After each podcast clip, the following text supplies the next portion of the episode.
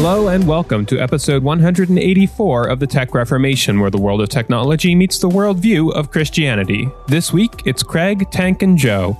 Let's get started. So this week, I wanted to sort of continue a conversation I think we've talked about a little bit before. Uh, I know we did an episode at some stage on SpaceX, and then David and I recently just had a discussion about my strange uh, fascination with space travel, which has kind of uh, picked up in the last uh, six months, I guess. Um, probably around yeah, around sort of the time that the hype was starting to build for the 50th anniversary of the first moon landing. Um, and so I wanted to talk to you guys about that. And one of the reasons is because because I came across an interesting article on The Verge that kind of had to do with um, space exploration, but more so space piracy, uh, which I didn't know was really a thing. At least it doesn't Yeah. seem like it's been much of a thing until now. Um, although there's been uh, there have been a couple of instances of it. So basically, I mean, initially one of the things I wanted to just chat about was uh, just to get a top level view from you guys as to what you think of the idea of space travel uh, as Christians, like from a Christian perspective. I know that maybe not everyone is listening to the show is a Christian, um, so you're probably already smacking your forehead and going, "Why? Why are we doing this?" But uh, I think it's an interesting discussion for us to have because that's the worldview we're coming from, and for a long time. I was kind of like, yeah, it's cool. It's cool that humans can do X, Y, Z, um, but it's a huge waste of money, and that money could be better spent, and all that kind of thing. Uh, and the more I kind of think about it, the more I'm like, well, you could, you're always going to be able to make the the money argument for a whole range of different things. Um, you know, Sure. we spend a whole amount on national sports each year, uh, but no one's really saying we should redirect that to other causes either. So uh, it's probably Right. about Teachers often are. What's that?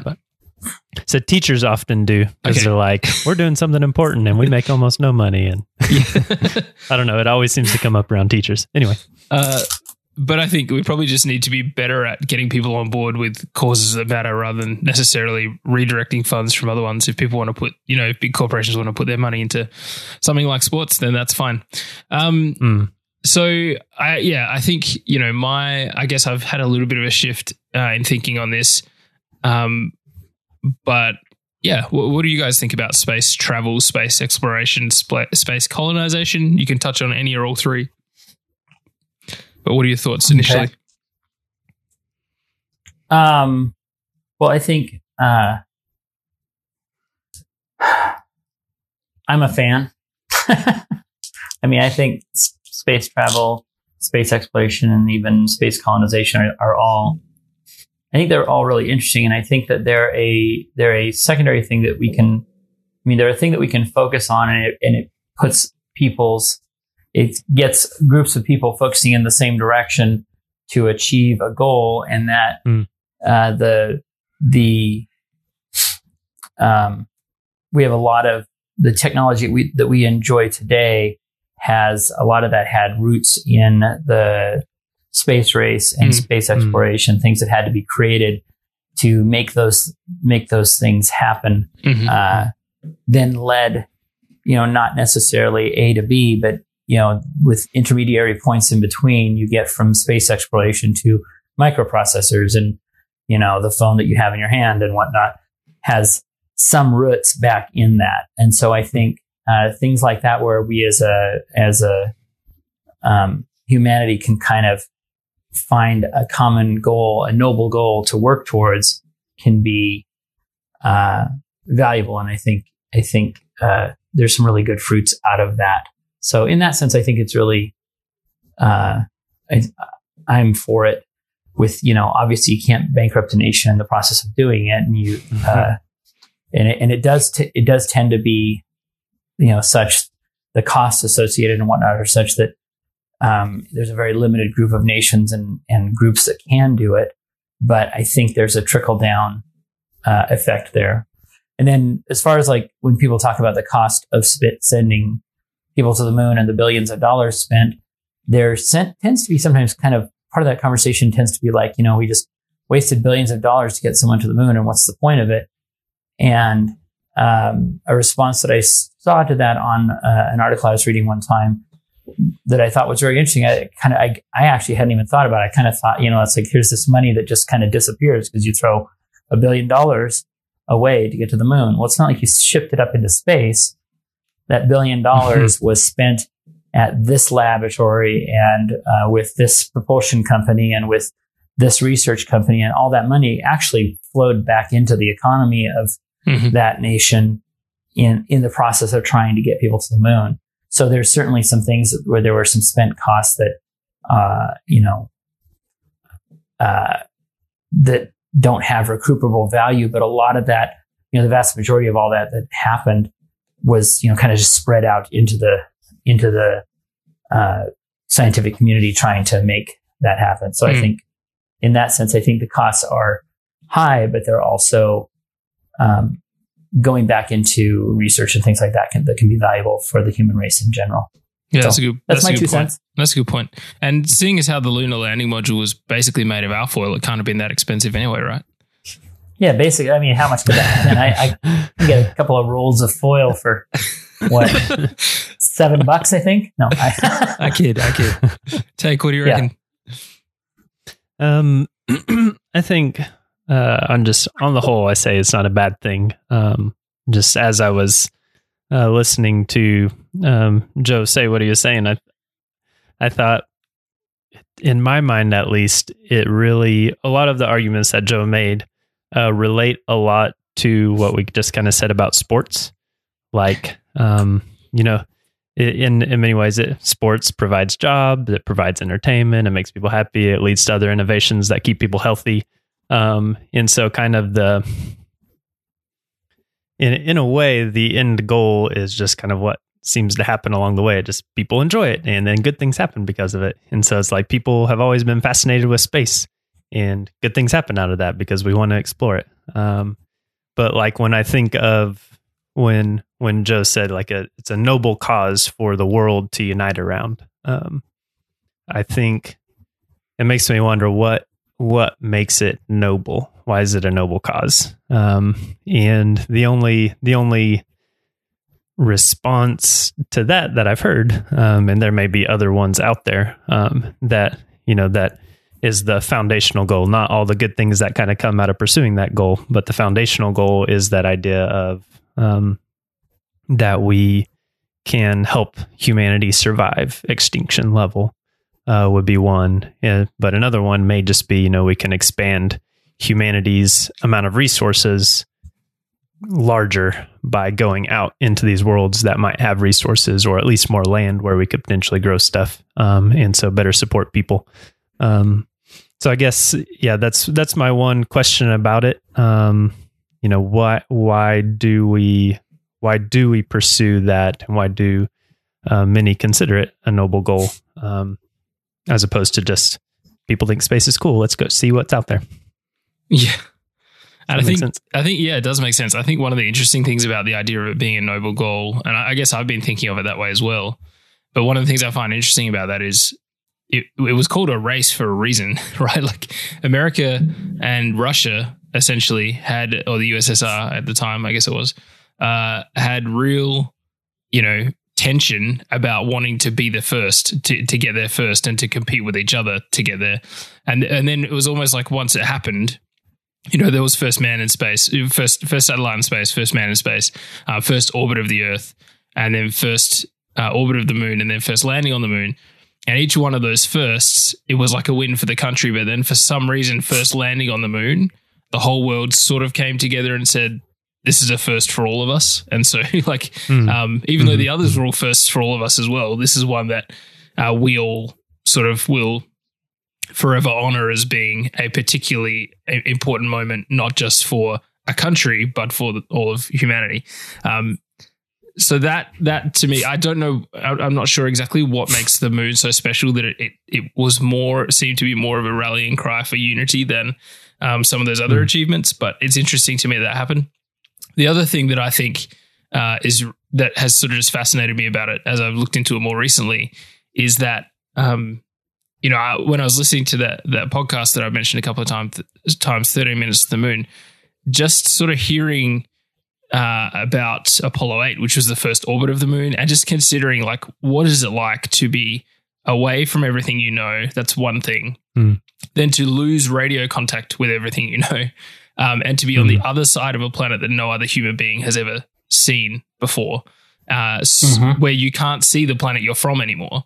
And you're seeing, like, literally, you're seeing every rock and crater that you're seeing, no other human eye has ever seen. What is that like? And then the people who did that, uh, from what I understand, and I think I, they played a bit of it on the podcast. From what I I could tell, none of them were super super Christian or religious or anything. And yet, as they did their, I think it was like Christmas Eve broadcast or something, they read from Genesis one about the creation of the world. They basically just read through the the creation story, uh, and without being, I know I know America is a quote unquote Christian nation, so maybe it was just sort of part of the package deal. But I, it felt like it was something that the astronauts thought was appropriate to do based on the situation they were in. Um, and so I kind of think, you know, there's an element to which I think, from a secular standpoint in particular, space exploration has become a lot more about technological advance. How far can we get? What can we change out there? What can we, like we said, colonize or um, bring back for ourselves or whatever, you know, uh, get more resources from. Um, but I love the fact that that in the history of space exploration, one of the one of the first defining events was also marked by humanity going, we think we're so smart to have gotten this far, but getting us this far actually makes us realize how small we are in the grand scheme of Mhm. everything that's out there.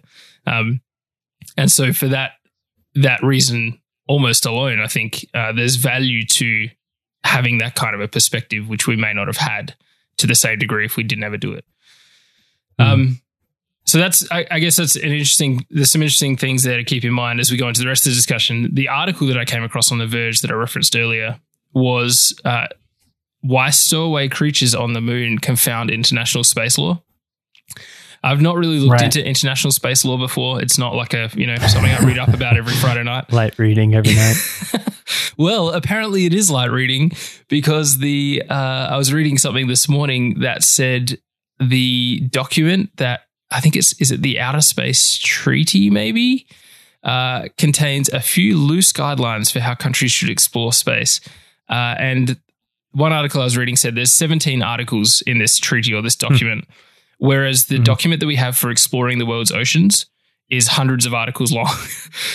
so Mhm, you think mhm. about the size of the world's oceans, which are big in their own right, but then you look at the entirety of outer space, and we're like, yeah, these are 17 principles you might want to keep in mind, um, which just kind of seems really bizarre in in some ways.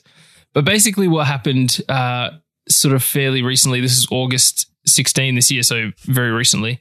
Um, they're reporting that in April, there was an Israeli lunar lander launched from Florida that crashed onto the moon's surface uh, that actually had some passengers aboard, which was in the form of a tiny capsule filled with dehydrated microscopic organisms known as tardigrades. These little water bears, they call them, are known to withstand very extreme environments and may have survived the wreck. Basically, the interesting part is that pretty much no one knew they were on board uh, apart from the person or persons, a couple of people, uh, but there's only one person mentioned who planted them there, who was from like a, a private, I think a non-profit organization. Uh, and Yeah. that person's now saying like, "Hey, I'm the first space pirate," like, um, you know, stowing something away and putting it where it shouldn't be, and um, you know, wreaking havoc on a mission, kind of thing. Uh, The Arch Mission Foundation. yeah, which sounds kind of creepy in a way. Uh, but you know, so so some people are saying this is going to contaminate the moon and all this kind of thing. Um, and other, you know, NASA is basically saying, look, if they survived, they'll be dormant and they probably will die eventually anyway, depending on exposure to vacuum and whatever, how long it takes for them to get broken down or yeah, exposed to um, other elements that do end up killing them. Um, so it, NASA doesn't seem overly worried about it, but it has raised this whole issue of uh, how should we be playing nice in a place that doesn't actually belong to any of us? Um, Mhm.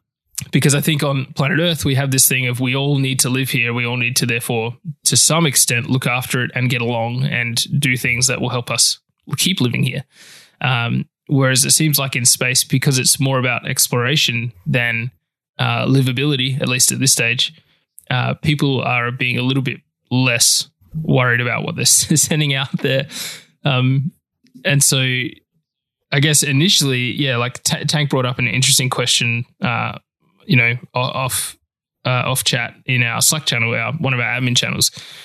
Uh, in terms of looking at again, sort of from our worldview, like does the does the biblical sort of creation mandate or the the um dominion mandate, I should say, uh, does that extend to space? Like, should we be worried about what we're sending out there, not just in terms of who's going in in ships and stuff, which countries, but is there a degree to which it's our responsibility to be careful about what might impact something else that we send something to, like a planet that we send something to, or um, something like that? Is there, yeah, is there some level of responsibility there beyond that extends beyond fill the Earth and subdue it to uh, other planets as well? You know, if if you go elsewhere, the same principles apply.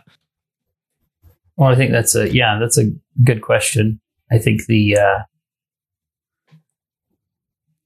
um, you know, in in popular culture, we have things like the Prime Directive of uh, Star Trek science fiction and things like that, where they would basically say, you, you go here, don't interfere with uh, alien life or whatever if you were to find it. I mean, unless it's Mhm. really cute, then uh, Or hostile.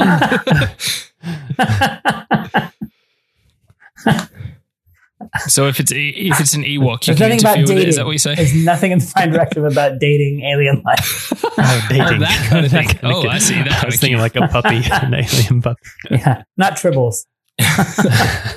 See now another No, Star I- Trek reference I just don't get. I mean, I know what tribbles are because I've Yeah. listened to James White and he has some in his office, but There you go. Yes, that's about it. They can be troublesome.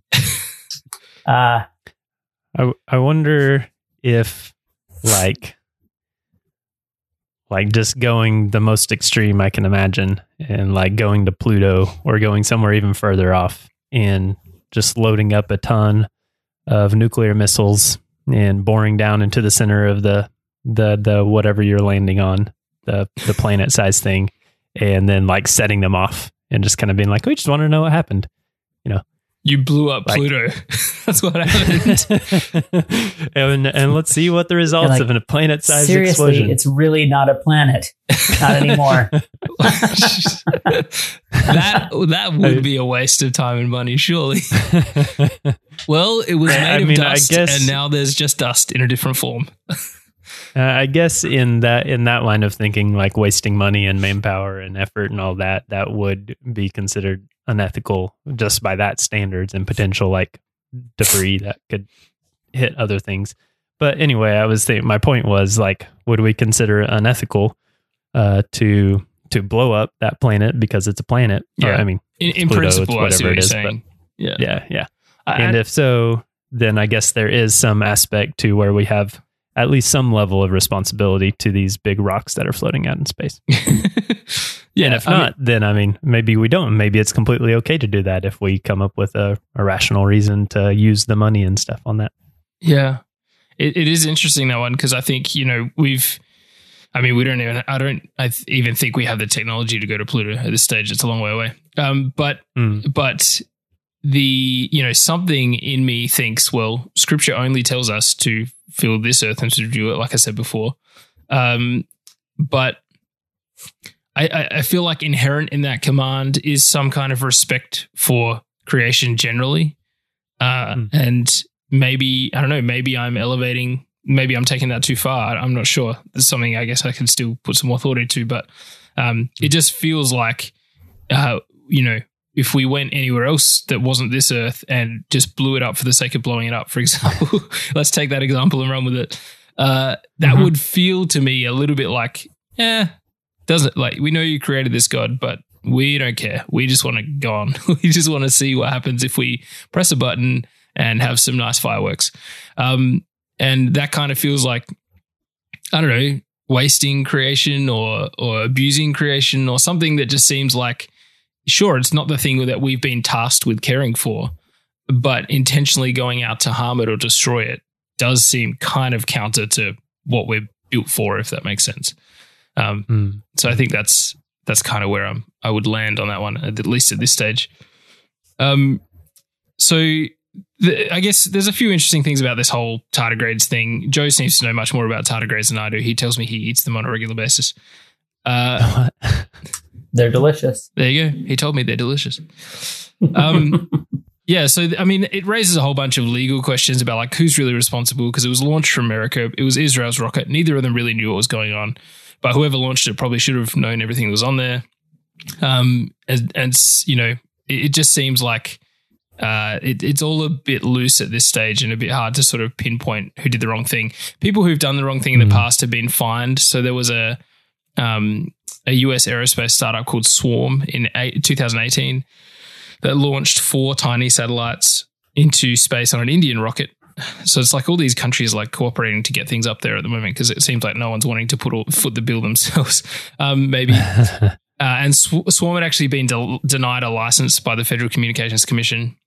Said it was too small to track these things in space. Uh, Hmm.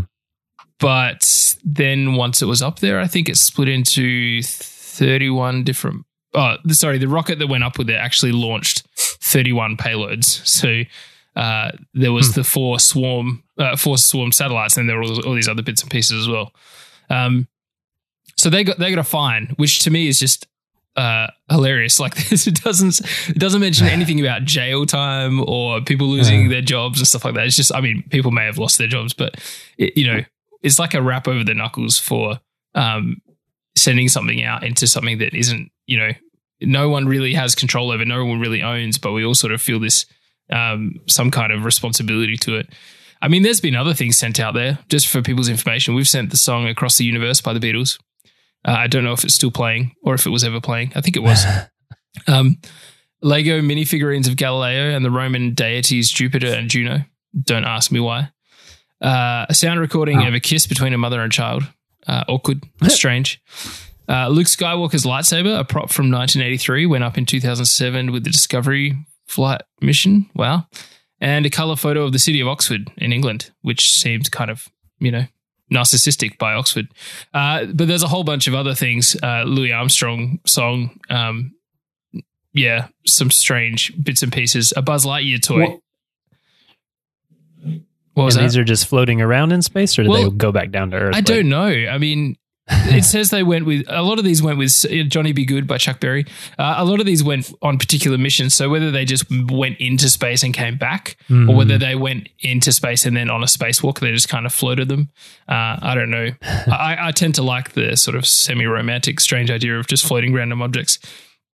Uh, in case something else finds them, um, Have you have you heard of the Kessler effect? I think Kessler Kessler syndrome, Kessler no. Kessler Kessler syndrome. Yeah. Uh, there's this there's a fear that there's going to be so much space debris that like it's going to make a wall of all this junk going around the earth and that if you think of like the movie gravity if you've seen it and like this piece of space debris hits something and it explodes that is you send anything up there it gets hit by space debris it'll explode making more space de- debris which will hit another satellite which will explode and like oh, we're like just gonna have this big effect. wall. Yeah. And so at least from what i've heard um they're actually like working on things like how to remove space debris in a safe way that keeps a wall from forming to where we can't we're trapped inside of our earth because there's a giant wall that will make us explode so yeah, Uh, that's what i thought of when you Wow. talk about buzz lightyear Uh, the irony. Exploring space. we space. can't even and get all building a the all the debris off of Mount Everest. So I don't know. Space debris, space debris may be a bit of a tough nut. The thing with all that, I, I've heard of that where there's a you know there's all these thousands and thousands of objects floating around the Earth, but most of them are pretty small, and um, the space around the Earth is pretty big. Mhm. So, like the chances of something, even like you know, that's one of the things that's kind of like Gravity is a really interesting movie. If you have seen it, if you haven't seen it, I, I recommend it. I actually like the movie. Um, but there's some real problems with the, uh, with just some of the logistical things in that movie where it's like, Hmm. yeah, we're just going to go, oh, we're in this space thing. We're going to go over to that space thing over there. It's like, no. hey, no, sorry. Nice try. Um, so I, I mean, I think that that's an, it's an interesting question. It certainly is something that's potentially there's some issues of it, but the, uh, we even that, what was that? There was a Russian, a Russian capsule that went up to the space station that had a leak in it. And there was a concern that it actually had been pierced, uh, by a piece mm. of space debris. And that's why it got a hole in it. And then mm. ultimately they ended up uh, finding out that actually there'd been a manufacturing flaw that somebody had tried to cover up. Mm. Uh, well, not a manufacturing flaw. Somebody drilled a hole in the wrong spot and then glued it over and put a plate on it. And then that plate. We're not going off. to space. This will be fine. yeah, it's no problem. They fix it. He's, he's fine. He's fine now. you go to space. It's good. Um, anyway, uh, so but yeah, I think the uh, I, I, think some of the the kind of like the people that did put the tardigrades up there, it's kind of one of those that's just like, and and they're you know essentially patting themselves on the back and saying, "Ha, we did this," and it'll be interesting to see if there are repercussions from that. I think, I mean, I, I would say very likely they won't be able to put anything else ever into space again, ever. Um, mm. Those people uh, mm-hmm. which I think would be appropriate because there is kind of a there's you know kind of an honor system with the whole thing. So it would be reasonable that if you're willing to just kind of violate things in the name of uh, you know being a space pirate or something, then you probably are not responsible enough to be putting things up there. The problem is the name's now in the history books First Space Pirate. That's that's probably all that person wanted, and now they've got that. That's true. That's the issue. Um, yeah, I mean, it, you know, getting, I guess, bringing this back around to technology. We talked a little bit about. I think Tank mentioned it, or maybe Joe mentioned it at the beginning with, you know, uh, what they had when they were doing these original uh, sort of early space flights and stuff. The computing technology was so much less powerful than an iPhone. like, uh, the, you know, everything was so, um, you know, yes, no commands and, and, you know, hit, hit two buttons, press enter to, to, to fire the next program and, um, less complicated, yeah. less sort of, uh, robust than what we have now in a lot of ways, but it was, it was just robust enough to get us there. You know what I mean? Like it, we, yeah. we just got, got over the line in that last 13 minutes. There were like three or four or five program alarms that the crew didn't know what was going on. They could have been abort mm. points. They just managed to get through them. They had th- less than 30 seconds of fuel remaining until it was complete Ooh. abort. I think the guy who was on the stopwatch has said 18 seconds uh, was where he yeah. stopped it. So, like, you know, we're talking the, the absolute best of humanity's efforts, and we still nearly didn't didn't make it. Uh, is another thing to me that goes, um, you know, there's it's it's so cool that we were able to do it. It's also so cool to realize that every single time we put a person in space, we have to put so much effort into making mm. um, even the thing that they travel in into making that something that's going to keep this person living. like, you know, mm. in terms of life support systems and, and pressure, uh, you know, uh, looking after the pressure in the cabin and the temperature and the oxygen, like every single thing that God already takes care of, uh, care of for us here on Earth, that all has mm. to be manually built, and it can only ever last a certain amount of time. You know what I mean? Like, there's there seems to be, you know, there's time frames on these things that have they have certain lengths to the flights. Um, because all this stuff has a use by date. It all, it all has to be kind of um, sent up for a purpose for a time, and then we have to come back because this is the only place that that we know of that we can actually live. Um, which is why it's interesting to me that in this article about, about the tardigrades, the Arch Mission Foundation, uh, uh-huh. it says that their goal is to create a digital and biological backup of planet Earth in outer space. So, or out in space, sorry. Um, I don't know how tardigrades. I mean, maybe Joe knows from the ones he's eaten. Uh, maybe like I don't know how that does that. Um, it doesn't. Yeah.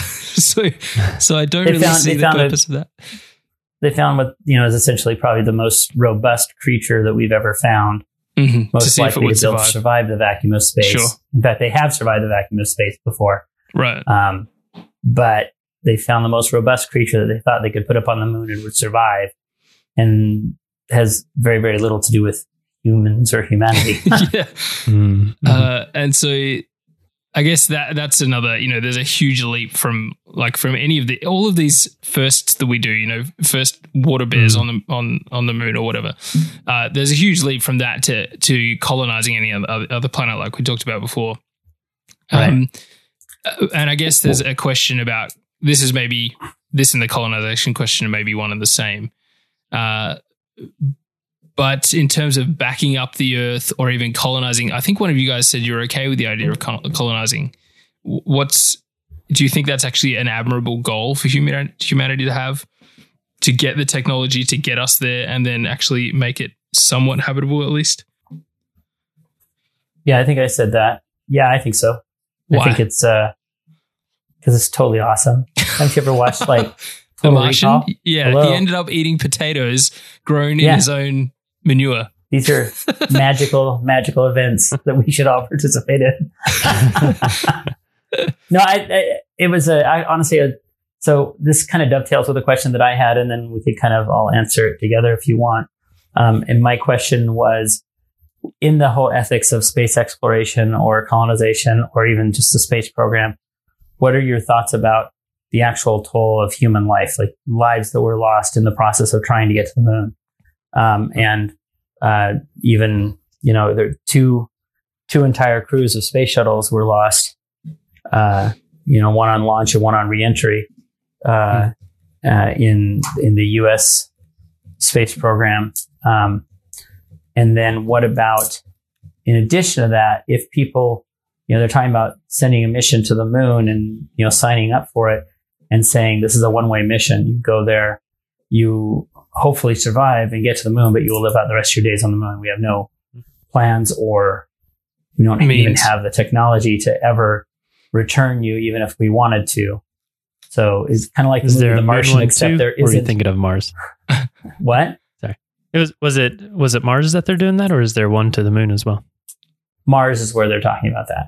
Okay, The yeah. moon, the moon, we can get people back from the moon. We've done it before, And we okay, and so the, the range is such that we could get materials to fly someone back if we, you know, it is part of the process ultimately. But Mhm, you know, it mhm. certainly wouldn't be easy or cheap. Um, but yeah, so so what about the human cost of that? That's where I think it starts to get a little bit more dicey. Um, because you know what's the value of a space exploration exploration um, put up against the value of a single human life, much less Mm. you know the tens at least. I don't know. We've probably lost. I can think of eh, apart from things like test flights and things like that, but even just in actual space missions, I think there have been something like uh, close to twenty people that have died. Oh, really? I didn't know it was anywhere Yeah. near that high. NASA, well, each space shuttle has seven astronauts. So that's 14 right there. Well, these days it used to be were- three. No, it was 14 per, per shuttle that was lost. So, so that's, Right. and okay. then the, then three guys, three guys burned up on the launch pad, yeah. uh, Hmm. in Apollo, what Apollo? Well, oh, that was Six Apollo 1. No, Apollo 1, I'm pretty sure. It was It like was the, Apollo 1. I think it was, yeah, I think it was the first, very first one. Yeah. And that made them realize Um, we need to redesign everything. So that's 17. I don't know if, I, I guess that could be the total number, but I, I assumed there were probably a, a couple more, but I don't know. So, um, Yeah. So, what do we think about the loss of life and is it worth it? yeah. Mm. Uh, yeah, I, I- this is something my wife and I recently watched First Man, which is the Ryan Gosling, um, uh, Neil Armstrong biopic, uh, Mhm. and she she sort of raised the same question. I mean, she was interested. We both found the the movie interesting, but um, she sort of yeah, that was kind of one of the things she sort of came away from it with. Like, is it actually worth all of this uh, heartache? Uh, because they do show in that movie, you know, they certainly show the three guys in Apollo One um, or not. They don't show the guys actually, you know, but they show the what happened, the effect, um, the fact that the the it exploded and those three guys died, and they showed a couple of other people who died along the way um, before Apollo Eleven was successful, uh, and and yeah, I mean, I, I mean, part of me goes, well, no, like we should never advocate for things that are intentionally putting humans in danger, uh, and yet uh, would would we have said the same thing about early airplane travel. You know what I mean? Like those guys had to test things and um, try basically a new mode of transport that had never been done before. Um, and they were relying on their understanding of physics and how things would would play out once they got up there and all that kind of thing. And there were there were lives lost there. I mean, there's still lives lost today in in airplane flight. Um, you know, it's not a foolproof thing. It's not. Uh, you know, yeah, sure. These days, probably 98% of the time it is, but it's not always. Uh, and so, I mean, we just recently we had a whole aircraft go. I'm talking in the last three years or four years or whatever. We had that whole airplane go missing. That Malaysian Airlines flight that just no one knows what happened to it. Um, so it's 280 people or whatever it was on board, just completely gone, never to be seen again. Is that okay? Should we all be, you know, should we all be saying, well, everyone should boycott airplane flights? We need to ground everything because it's too unsafe. Uh, because this number of people have now lost their lives, and that's one too many. Like, in some ways, I think any life lost for, particularly for a non-essential cause, uh, so something like defending your country, you could argue is is more of an essential cause, but um, mm-hmm. trying a new thing in a lot of ways is maybe a non-essential cause. Uh, but then again, we've all benefited from these things, maybe less so in you know in terms of um, f- directly from the space program. But but like you said, a lot of our technology that we currently rely on every single day had its roots in the, the programming and and the hardware and the bits and pieces that were required from different companies all across you know the states and whatever to get these things to work uh, and and we now do benefit from that so um, I, I kind of think you know if, if it was a, I guess one of the things that makes me feel a little bit um, not okay, not happy about it but settled with it is the idea that these guys weren't conscripted from what I understand. Like these astronauts who've died in space were not. Oh yeah. We're not forced by the government to go and be monkey like test monkeys up there and, and like we have no idea what'll happen. So we've right. chosen mm-hmm. you and you have to do it. These were guys who said, I'm up for this. I know it's dangerous. I'm going to do the best I can to train so it's not a problem. Uh, but if something goes wrong, then I'm going to have to live or die with that fact. Um, right. And so that kind of makes me go, well, uh, you know, respect to them, I guess, for being willing to make the sacrifice for their families who are left behind. Um, you know, yeah, that's an even trickier question. Maybe, maybe it should have been the only guys who didn't have families to support or something. I don't know. I don't know how you can yeah. Discriminate in that way, but I guess that's where the rub comes for me is like, you know, watching the stories of some of these people who, you know, had kids and a wife back home and, and they're never coming home again. And it's not because they were defending their country or something. Um, it was because they were a test pilot. I think um, in in thinking about uh, yeah, in thinking about sorry, that's a drink. uh, I think in thinking about people giving up their lives for this, um, I'd say we could look up at look at almost any job or even hobby ever and connect deaths with it. And so we'd have to ask that question: Was was any were any of these worth it? Like mm-hmm. literally any job, any profession. Um, and ask the same question if we're just going to look at people's people dying because of participating in that profession. Um, and so I really think that just kind of boils back down to the question of is space exploration worth anything at all? Um, and yeah, as I've as I've thought about it, and kind of the question that Craig asked is, should we be colonizing Mars? Um, I know, I know that I'm not uh, supposed to be, um, but I just think like, is it is should humanity do it? And I think you don't think you're called to like be a mission, missionary to Mars? Tank? no, I'll pass on that. I just think of like kind of prime, uh, like yeah, basic motivations, basic why should people do what they should do, and I think of the divine mandate of rule over the earth and be fruitful and multiply.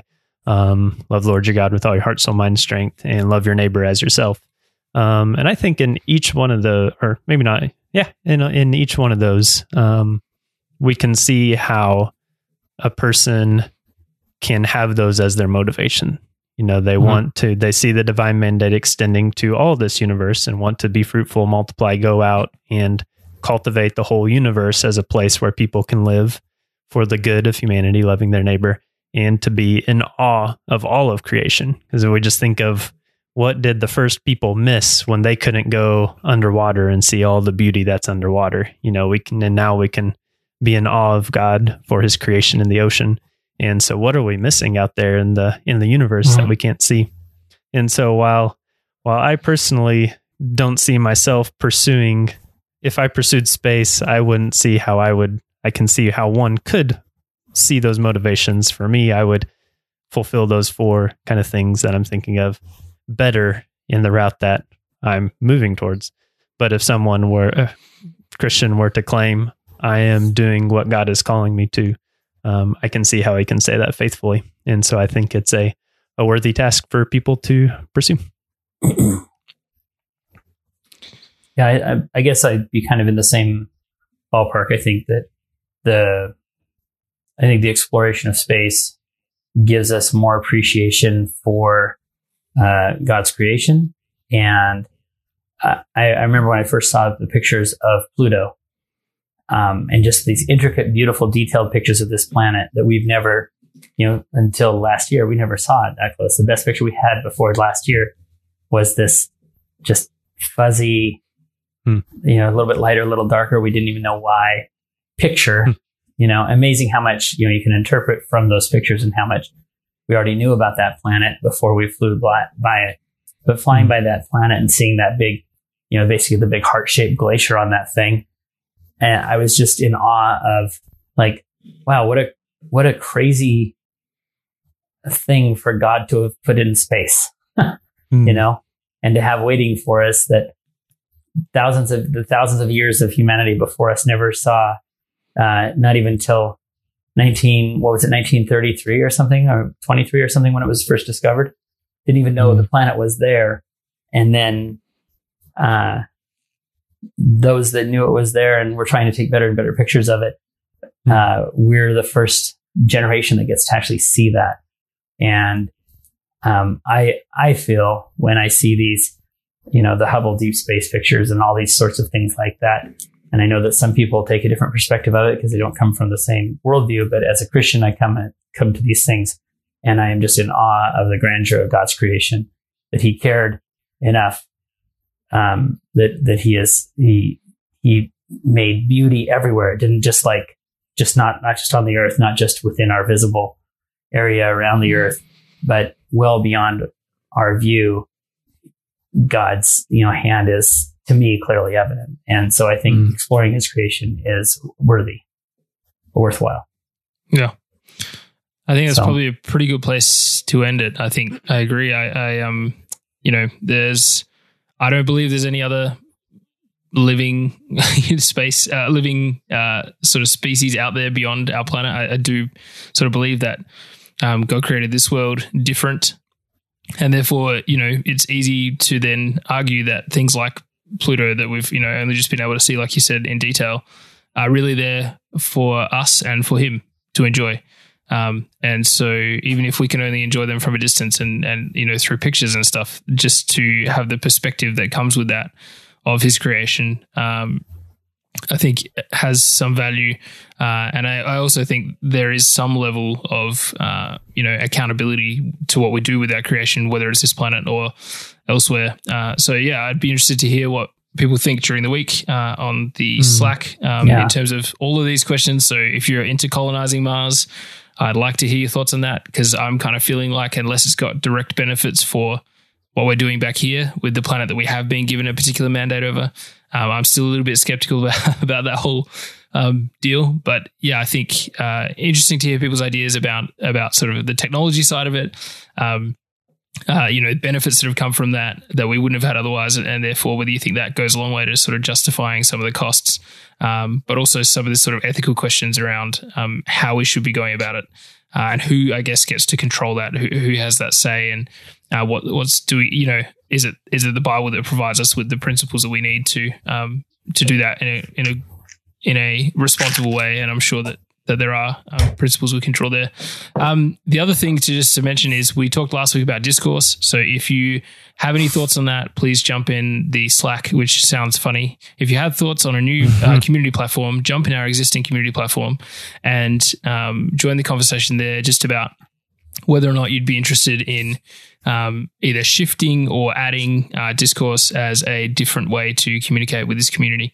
Uh, it's a little bit more, mm. like I understand it, as a message board or forum type situation than a chat room uh, with multiple channels. And so, um, yeah, we're hoping it'll be less less of a um, you know, since you last visited, there's been 782 messages in this channel uh, type situation.